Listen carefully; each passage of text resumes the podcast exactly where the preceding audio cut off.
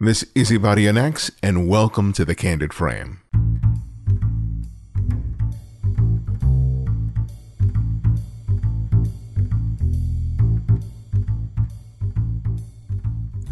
This episode of The Candid Frame is brought to you by PhotoBiz Exposed, an interview podcast that takes the mystery out of the business of photography.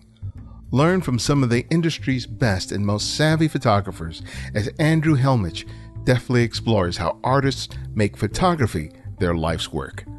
Find out more by visiting the podcast at photobizx.com forward slash TCF. We're pleased to announce the release of the first in a series of TCF branded ebooks for 2015. The Candid Frame on Street Photography is a book in which I share tips and techniques that have helped me to develop as a street photographer. And I'm sharing it with you for free. Just sign up for the Candid Frame mailing list by visiting the website or clicking on the link in the show notes. Get it today, read it, and then get out in the street and start shooting. Despite the many changes that are taking place in the world of journalism, the role of the photojournalist is as important today as it was in the past. It's these men and women who, whether they are on the front lines in a distant land or in the backyards of our own communities, that are telling the stories that need to be told. Ami Vitale is one of those photographers, and whether she's photographing in China, Gaza, or Bangladesh, she's always bringing a sensitivity to her storytelling that captures the true spirit of great photojournalism and photodocumentary. We began our conversation by asking her about a statement that she made in which she says that her primary responsibility is to the people she photographs.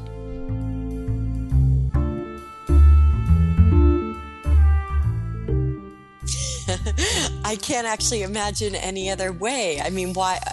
I thought that we're there doing, telling people stories. It, I thought it was never about us. Yeah. You know, when we think about the traditional photojournalists like you see in TV and movies, it seems like they're in the pursuit of the story and that the, the people that they're photographing are just, are just players in, as if in a stage play and it seems mm. like it's so little consideration for what actually is happening to these people and that the story trumps everything else. And that's why I was so intrigued by, by your thoughtfulness in terms of your approach, you know, to, in, in your photo stories. Yeah, that actually that that um that kind of makes me sad when that happens. Uh I think maybe that's a function of the the business side of it. People are so hungry for the stories, but I think, um, you know, I really try to remind myself always, like, why, why are we here? And isn't it about the, you know, the people, the story, the, whatever the story it is? I mean, it's, it's, whether it's animals or people, whatever it may be, it's not about us. I mean, it really, you're just simply the messenger. And I mean, I do see this real, I mean, even this year, it, it couldn't be more timely where World Press Photos has really come into the, um, you know, in under the gaze of, of everybody because, um, you know, it's, it's tricky because we've been awarding people when it's it's all about their style and and I you know I think that we teach a lot of kids coming out of school and and give this message that the industry gives this message that you will be awarded by you know finding this you know unique style and vision. And i you know i think that's fine to have a you know an, an aesthetic but i think when it becomes all about your aesthetic and you lose the substance and and the reason of why we're here and what we're doing something's gone wrong. And um, i don't know i just i think that i've always felt that photography can be very abrasive and i struggled with that and then i really found my i think the way i've made peace with it is to realize that you can be this voice to people you can empower them and um, I mean, that sounds cliche, but it really is true. I've had so many cases where, you know, you, you can do absolutely do justice to the people in their story. Um, but I think it's incredibly important to remember that it's not about you ever. Do you think it's a little harder to hold on to that altruism, especially when you're um, a young photographer, considering, you know, the, the circumstances of journalism today with the consolidation of media by fewer and fewer entities, the, uh, the diminished outlets for really stories like of the type that you, that you like to produce? Do you feel like it's, it makes it more of a challenge to hold on to those, those ideas and Good question. I mean, I, do you think they're that the, the ideas are that lofty? I think it's essential and and the you know the the basic thing to to do. Um, I actually think that it creates a certain amount of authenticity, and authenticity comes through when people look at it and know that it's real. You know, I mean, that is also being eroded by the technology and Photoshop and all of these things. But I think that, you know, when you get to the heart of it, that's the most essential ingredient. And if you want to make a career in this as a documentary photographer, it's, it's more important than ever to, um, you know, to remain, you know, as, as, I guess, honest as you can be. I don't, I mean, you know, that we're, I guess the lines are getting blurred very easily now because so many people are trying to to make a living at this you almost have to do some commercial work. And and but i think that it's important to remember when you're doing commercial work and when you're doing documentary work they're not the same thing and the rules are completely different. But i guess um I don't know how to answer that. I mean, it's becoming really challenging t- trying to make a living as a documentary photographer these days. Well, it seems like your your whole approach is born uh, during your time visiting your sister in Guinea-Bissau, and and tell me about why that experience was so pivotal to you and what you eventually came to do with the camera. Sure. Well, I mean, actually, I began my career as a photo editor, working in uh, New York for Associated Press and also Washington, D.C. for them. And so I really understood before I became a photographer how the news works. And, and I, I found holes in, in the coverage. And, and I guess when I say holes, I found a place for, for my own work.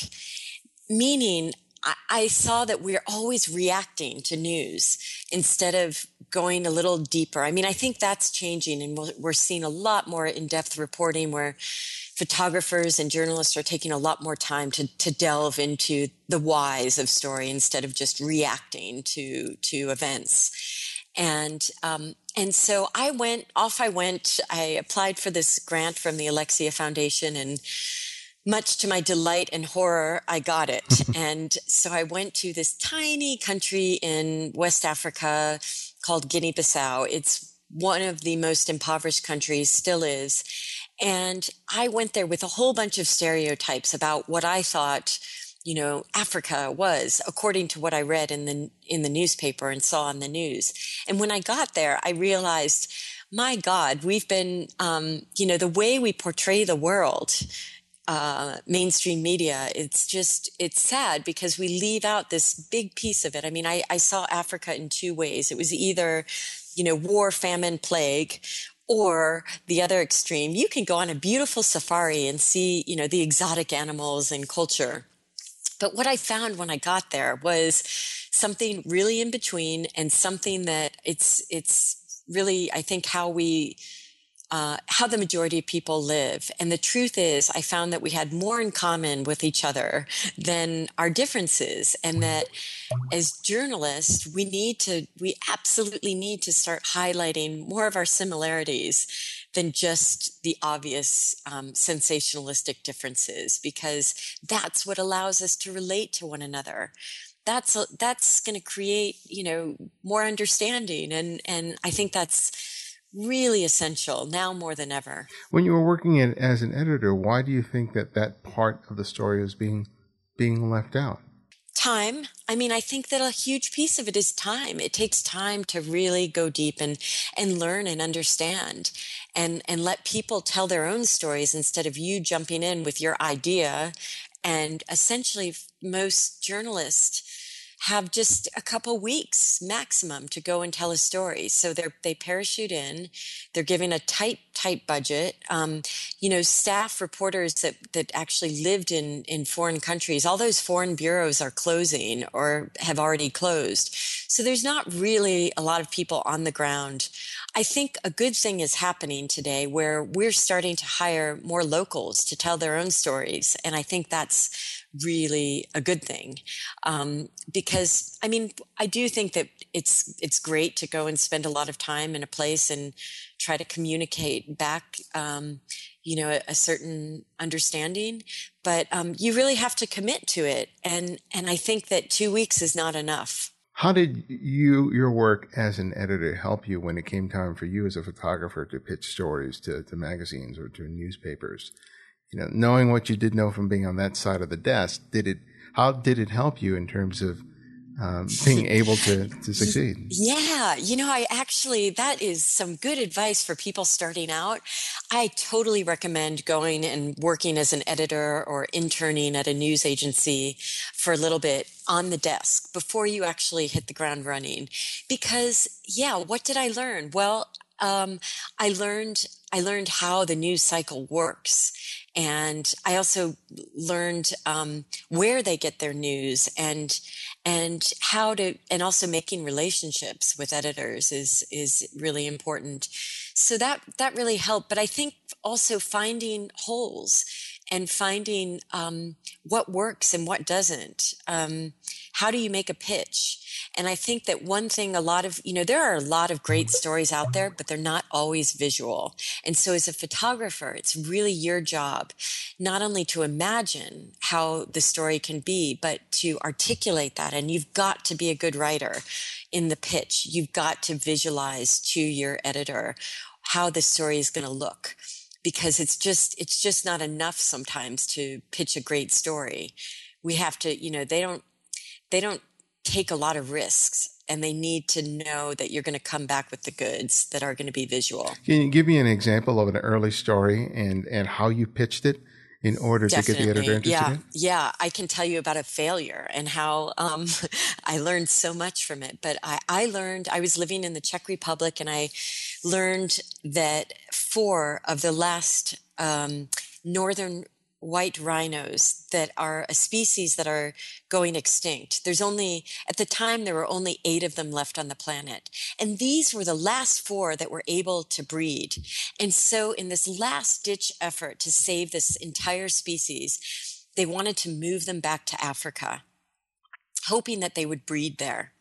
So I heard about this story and I thought, that's fantastic. I have eh, unique access. Nobody else had it. And here I could tell the story about the end of a species.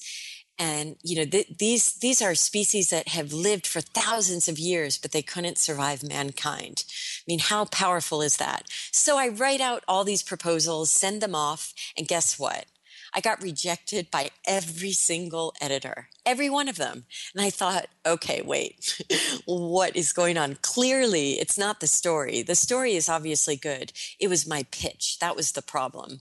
And so I wrote some of them back and I said, hey, what, what was wrong with that? And they all said the same thing.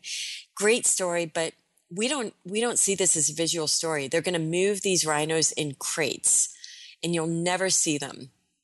And I said, Oh, okay. Well, actually, that's not true. And I basically had to rewrite the proposal and spell out to them and, you know, submit some, some images of what I had already shot to help them imagine and reimagine how beautiful this story could be.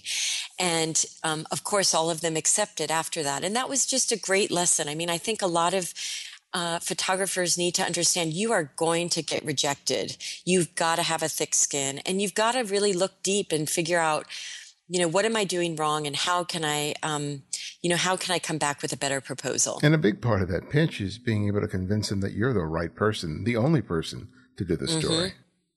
Yeah, and I've actually had it happen. I mean, one thing to be careful about too is I've actually had this happen where uh, a magazine took my took my awesome story idea and gave it to somebody else, which I think is highly unethical. But it, it does happen, and what do you do? I mean, I think that you you know that does happen, but you cannot let it stop you And, you know, you can't get so angry and let it, you know, tear a hole in your heart. You just have to keep plodding forward. And at the end of the day, you know, a lot of times I end up investing in the story myself first and doing a large part of it and then pitching it later um, and, and sort of getting finishing funds to help finish it. But, you know, it's a, it's a tough business. And I think a lot of people don't understand how much you have to invest in yourself. I mean, even today, I'm working for, you know, I'm the clients I dreamt of working for, National Geographic, um, and and Nikon's made me an ambassador, and and people just assume that the doors are open, it's easy, the paths are paved. It's not. It is still every day is, you know, it's really a lot of hard work to make this um, make this a career.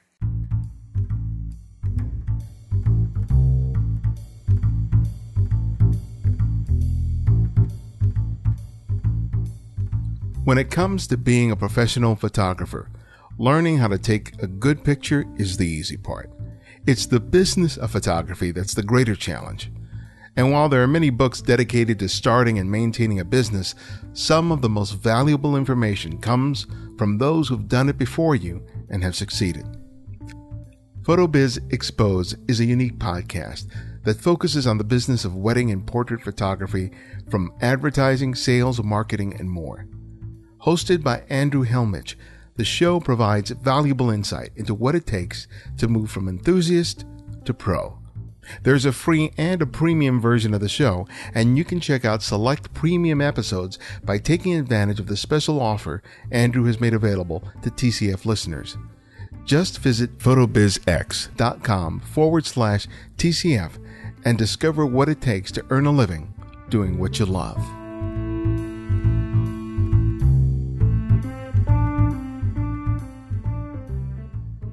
So let, us talk about you know the, the practical things in terms of deciding what story to, to pursue because as much as you love making photographs and meeting these people and telling these amazing stories, you have to be practical about making a living. So how do those considerations play into you deciding which stories you're going to focus your energies on and, and going to make the effort to try and convince an editor or a publication to, to, to allow you to be able to, you know, tell that story? Sure, that's actually an excellent question, and something I um, I think long and hard about. And I I mean I think that you have to balance it out. I mean, some some assignments bring in a lot of money and you do those because it funds the documentary work. But I think it's really important, especially when you're starting out, to always, always have a personal project a body of work that represents what you want to be doing.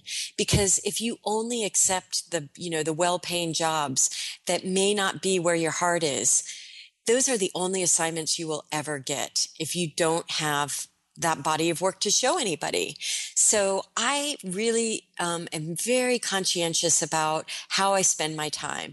And I've basically i think i have these um, I'll try to remember my three. Um, it has to be two of three. It's like it either has to be um, really meaningful, it has to push me and make me grow and learn as a journalist and photographer, or it has to pay a lot of money. And it needs to be two out of those three. And if not, you know, I think all of us should create create like literally write down what's important to you. Is it making lots of money? Because if it is documentary is not the path you want to go down. Is it doing meaningful work that you think is going to make a difference in the world? Great that's great but you know how are you going to pay the bills? So you've got to figure out a balance. And so also uh, you know, find a theme in your work that is consistent throughout your career. And I think jumping around to too many assignments um, can also really take you away from creating that body of work that will um, really become the calling card for future assignments. Yeah. What's wonderful about your work is that you, you not only tell wonderful stories in your photo essays, but you also create beautiful singular images and it's it's wonderful to see a photographer who is able to blend the two. But I wonder, um, early on, was that sort of a, a, a challenge to think both in terms of story and think of uh, the aesthetics of a photograph, or or no? Yeah, I mean, I think actually the the problem is most photographers are only thinking about the aesthetics and not the story. So that is what differentiates, um, you know, a National Geographic photographer.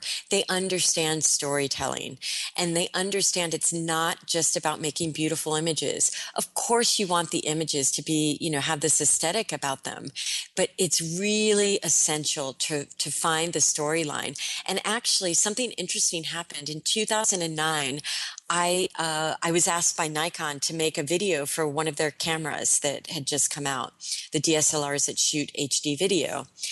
And that changed the course of my career because I think shooting film makes you a better still photographer as a storyteller. Becoming a filmmaker has absolutely made me a better photographer.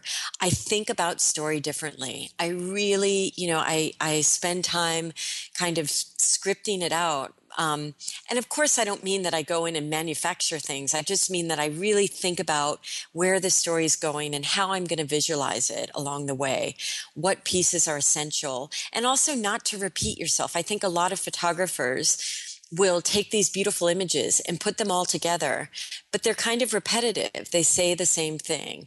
And you've got to find, you know, I, have broken it down in, into all these different elements that need to be in a story. You've got to have a, an opener. You've got to have the moment. You have to have the crescendo moment and detail shots and and um, and an ender and it has to almost be like a book you're reading and except that it's in a visual um, medium Okay. Uh, could you talk about developing a story? There's this one that you did on the Bakken oil boom for National Geo.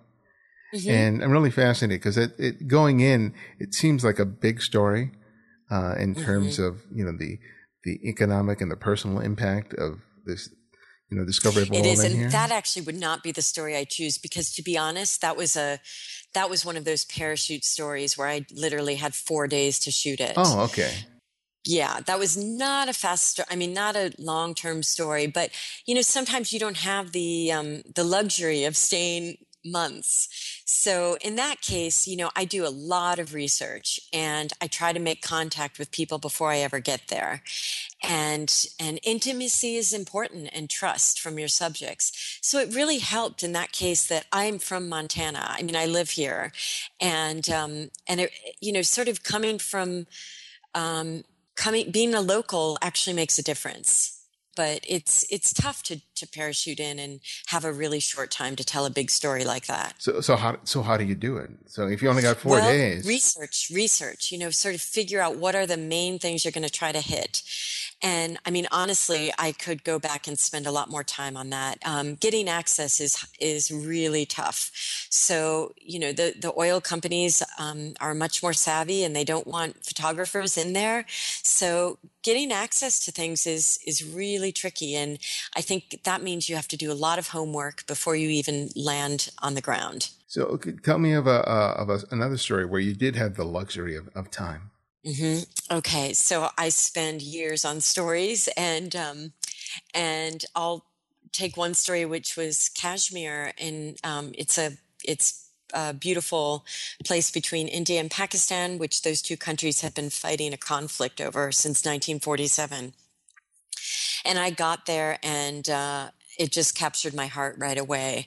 And a couple things about it. I knew that there were not, I mean, it was not in the international news very much. They didn't want it to be. And I wanted to, I also saw the holes in the story, which I think that it was always told from the paradigm of this geopolitical conflict. You always saw images of the blood and the gore, but you never really saw that many pictures about this beautiful culture that was being lost to the conflict. So I found my piece, you know, the, or the perspective that I wanted to come from.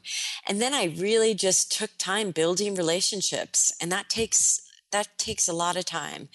And so by the end of my time there, people were actually calling me when things were happening, um, letting me know and inviting me into their lives. And, um, you know, I guess, I guess it really is just for me, I mean, everybody has a different way of working, but I think it is about getting intimacy and trust and getting, you know, so that you're not always looking, people are inviting you in. How, how important is it to have um, a subject that people can relate to in the story in order to effectively tell the tale? Ooh, you just hit on the most important thing for me. That is that is um, critical. I I've covered so many stories, and I think that we are taught as photojournalists to go in and, and capture the most sensational aspect. Of course, they make great, powerful images, but we don't always stay around and do the quiet pieces of the story. And I think that those are those are really essential. Those are what allow us to relate to people. And those are going to motivate action and motivate change, not just the drama and so in every story whether you know i started out as a conflict photographer covering gaza um, and, and, the israel uh, palestinian conflict um, afghanistan kashmir all these you know very um, you know dramatic uh, stories. And then i realized like you literally turn the corner and you and you realize well it's not like that's the only thing happening in those places the violence is happening, but what about the people? And why aren't we showing the everyday life there? The things that will allow somebody 2,000 miles away to relate to them.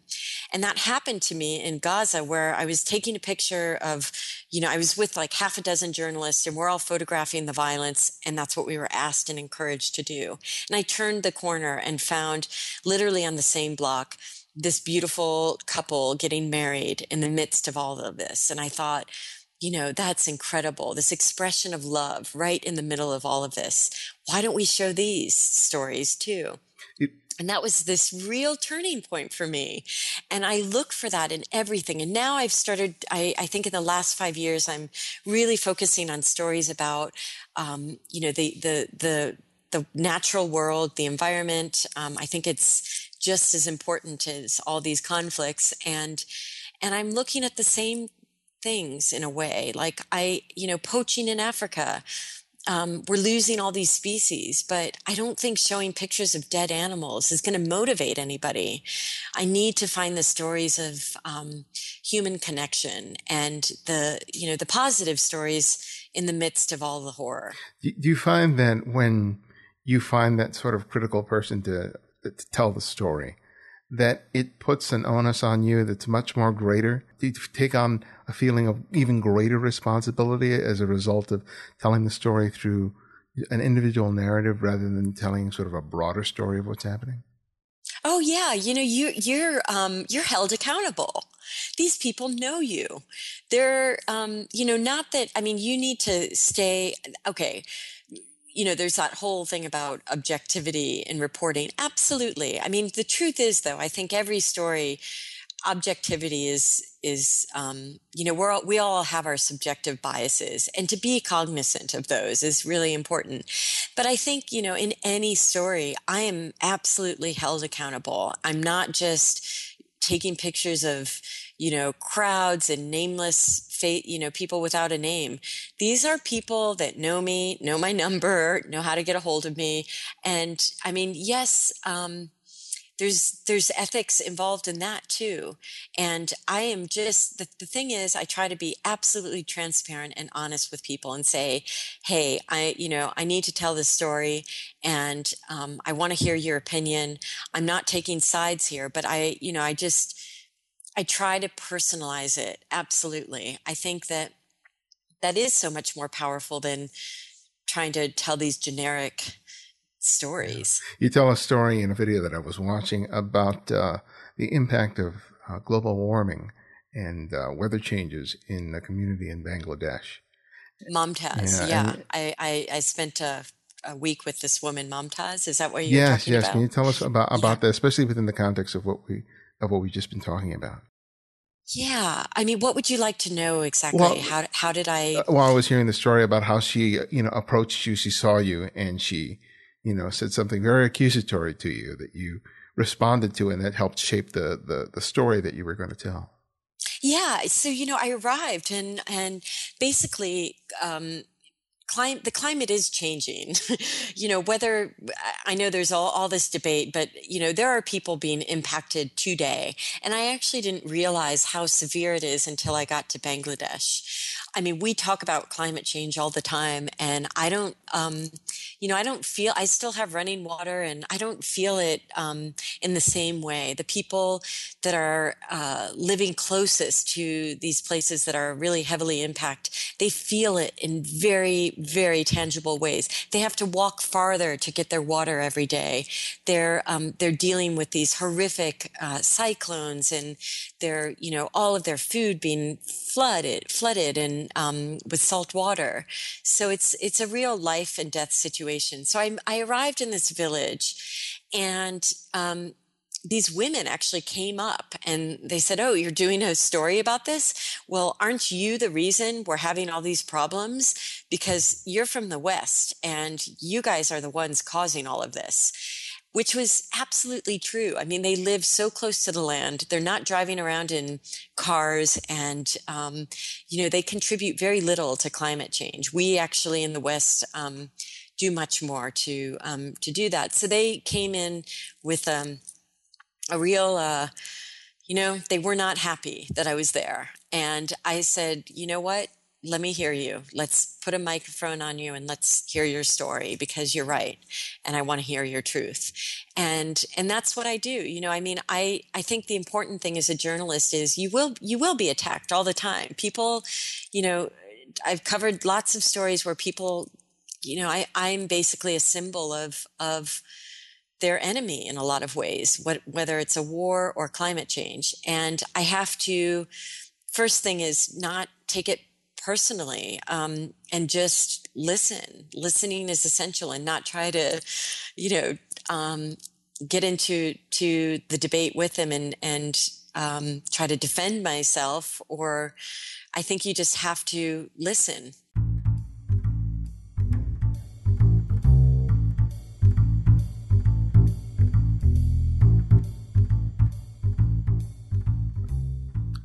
If you are interested in street photography and will be in Los Angeles on April 25th, join me for a day for my workshop in downtown Los Angeles. Held through the Los Angeles Center of Photography, I'll introduce you to the world of street photography and then we'll travel to downtown Los Angeles. We'll then return to the studio for a critique of some of the images that you've produced for the day. It's a complete experience that I don't want you to miss. Spots are limited, so sign up today by either visiting the Los Angeles Center of Photography website or clicking on the link in the show notes or on our website. I hope to see you there.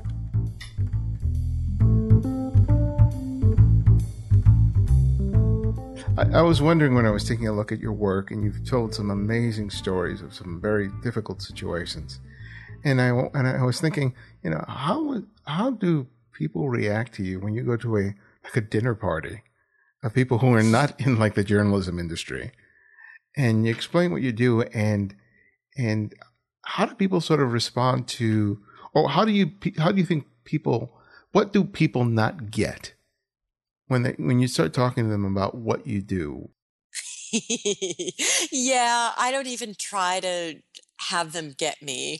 I think that um, you know, I think that there's so many things people can relate to, and I search for those in every aspect of my life because my life isn't that that different. I mean, um, and I think that's the important thing is just finding the things that we all connect on because everybody cares. I mean, to think that I think that, you know, we act like people don't care. People care. They want to know more. They're incredibly interested and they want to know all the details and the things behind the scenes that they don't see on the news.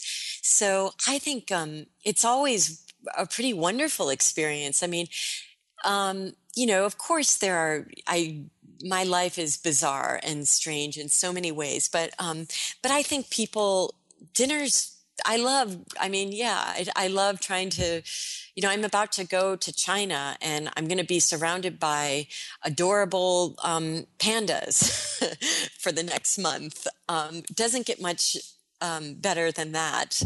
But, um, you know, people want to know the behind the scenes things. And, and that's what I, you know, try to. I don't know if that answers your question. Is that what you were getting? Kind at? of, kind of. But uh, let me follow that up with people look at the exotic places that you go to, meeting pandas, meeting you know heads of state, all all these things. But what what sacrifices do you feel like you've had to make in terms of your your life in order to make this amazing career that you have coming to being. Right, right. They don't understand the hard work. I mean, they they don't understand that it's not. Um, I'm not a tourist, and I'm not staying in five star hotels. And I, um, you know, you go through a lot of hardships, whether it's. Um, you know, I've been attacked. I've been, um, you know, in really dangerous situations too.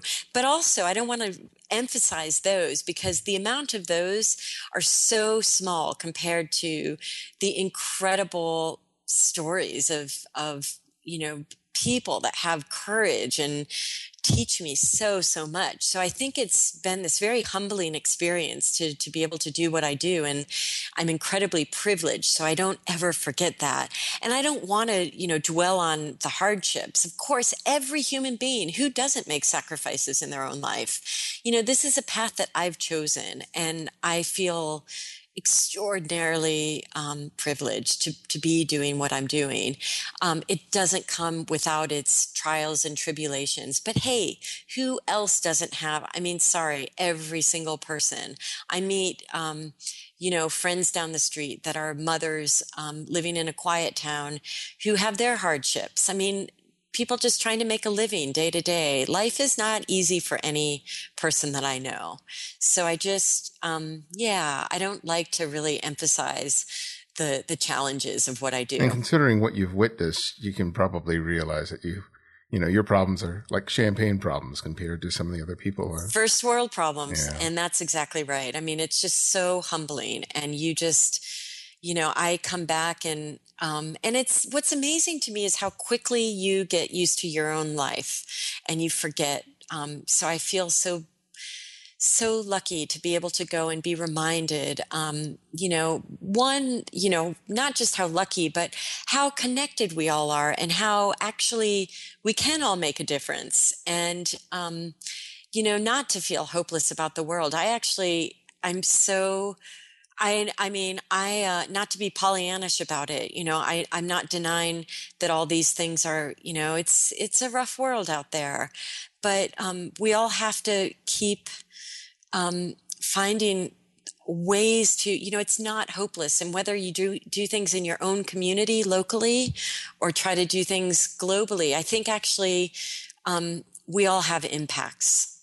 Do you think that that attitude that we sort of all have of live in in you know first world countries that that is makes it a challenge for you to be able to tell the stories of people who don't have the benefit of that kind of privilege well, hey, things are changing really quickly, by the way. People are getting connected.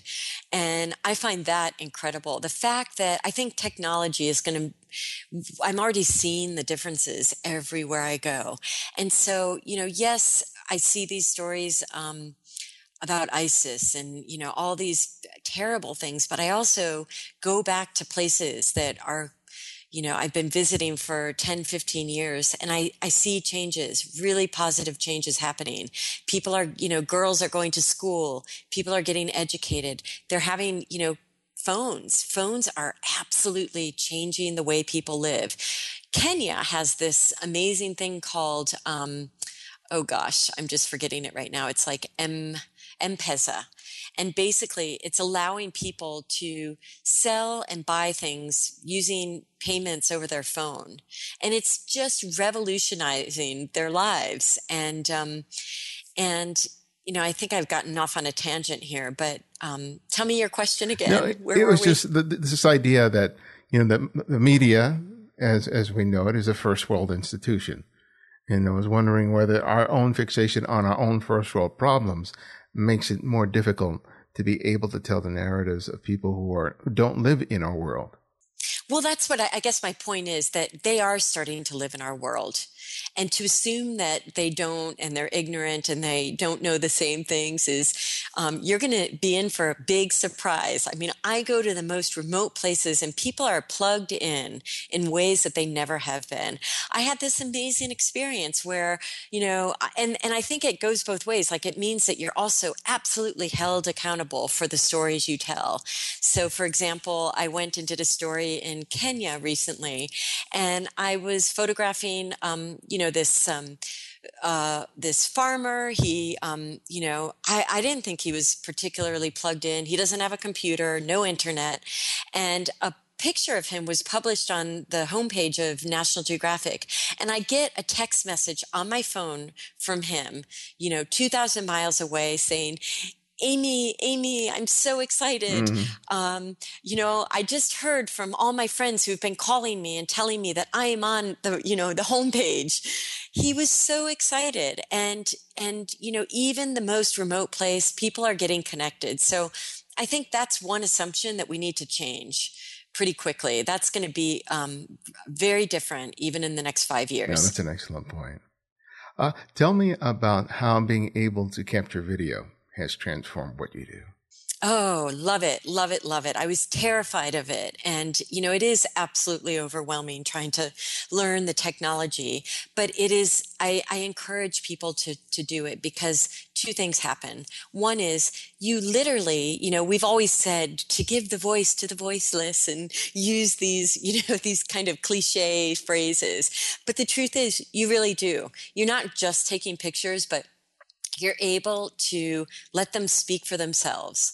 You give the microphone to them, quite literally. So that's pretty amazing. The second thing that happens is you become a w- much better storyteller. I I said it earlier, but I um, I think about stories so differently. Shooting films makes me go deeper into every story, and um, and you know I I just think it's a win-win for everybody. You you feel like it it helps you, you know, take care of your bottom line as we were uh, suggesting before that in terms of being able to tell those stories visually and pitch them visually that doing oh, video helps? I didn't even think about that. But, you know, in terms of making a living at this, certainly it's uh, helped me diversify and I can offer so much more. Now, every client, almost every client I work for says, we want, you know, we want stills and we want video. And with that comes, you know, uh, you're able to pay the bills and, and offer more. Um, so it's definitely, I think in a time when so many people are struggling, my career is actually doing better than I have ever, ever. And I think that that is definitely um, because of my ability to, to use video as well. What was the biggest challenge in, in making that transition? And what advice could you give to people who are, mm, who are trying to do so many things? Same? I mean, I think that uh, one basic things using a tripod hated using tripods i never used them before um, I'd, I'd sort of go in and just um, shoot whatever I felt and saw, and and now you really have to have a stable image, and and so it's just a lot more gear to carry, which is not fun. I liked being more. Um, more fluid, and um, once you get over that hump, uh, you know the other thing is yeah just taking the time to before I just let things happen, now I really think about what I need to cover. And, um, you know, so you have to, you just have to spend more time sort of scripting and, and it takes longer to, to shoot the story. You can't just shoot one picture and you're done. You have to go and shoot multiple angles and make so many different cuts and then transition from one place to another. In a still image and a, still story, you can go from one place to the other without transitioning and with video you you absolutely have to do that so you know i think that it's just carrying more gear, thinking about story differently, and slowing down. You know, it, that has actually been a good thing for me. I was always going uh, 100 miles an hour, and um, and it makes me slow down and spend time in one place with one person, and that's a good thing. Yeah, it, it touches on on something that I've heard you say that what's essential for telling a story is time, which we talked about earlier. But another thing was patience Tell us about that. Why why is oh, patience so important? Oh, definitely. yeah, I mean, those are the most important ingredients. Um, you cannot, um, you know, you just have to not react and, and be patient with people and let them tell their story. I think we come in like a, you know, with a, we sort of shoot away and ask a million questions. And I think one thing to remember, especially when you're interviewing people for video, is to just, you know, let silence take over. Silence is a good thing because people need time to think about what they want to say. And I think we have this need to like fill the, the silence with questions. And that has been a really great lesson to me to just like let let let people have space to to tell their own story and narrative. And the most powerful things come out if you just give it time. Mm-hmm. well my last question that i ask each guest is that i ask them to recommend another photographer for our listeners to discover and explore on their own. And it can be anyone someone you've long admired or someone you've recently discovered. So who would that one photographer be and why Oh, the list is so, so long. But, um, you know, I would say that one person who she said so many wise things to me a long time ago and they and the funny thing is that they resonated only like 15 years later and i think huh susan meiselas told me a lot of important things as a young younger version of myself that now are making complete sense so i you know, she's really a, a, hero to me. I would recommend Susan Meiselas. Well, thanks for that. And and where can people go to find out more about you and all your work?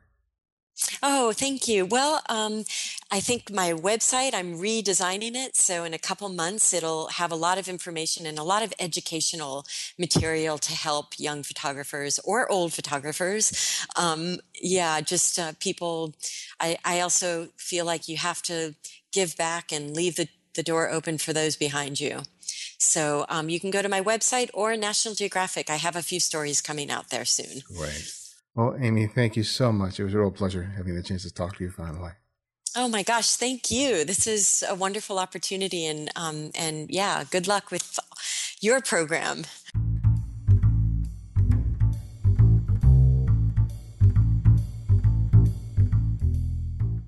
Thanks for joining me for another episode of the show. The Candid Frame is brought to you by the generous contributions of listeners like you. To help support the work we do at TCF, please take the time to make a donation via PayPal for $10, $20, $50, or more. Your contributions have helped to make the show what it is. I'd also like to thank our audio engineer, Martin Taylor, who you can find at theothermartintaylor.com, and our music is provided by Kevin MacLeod, whose royalty free music can be found at incompetech.com. And this is Ibarionex, and this is The Candid Frame.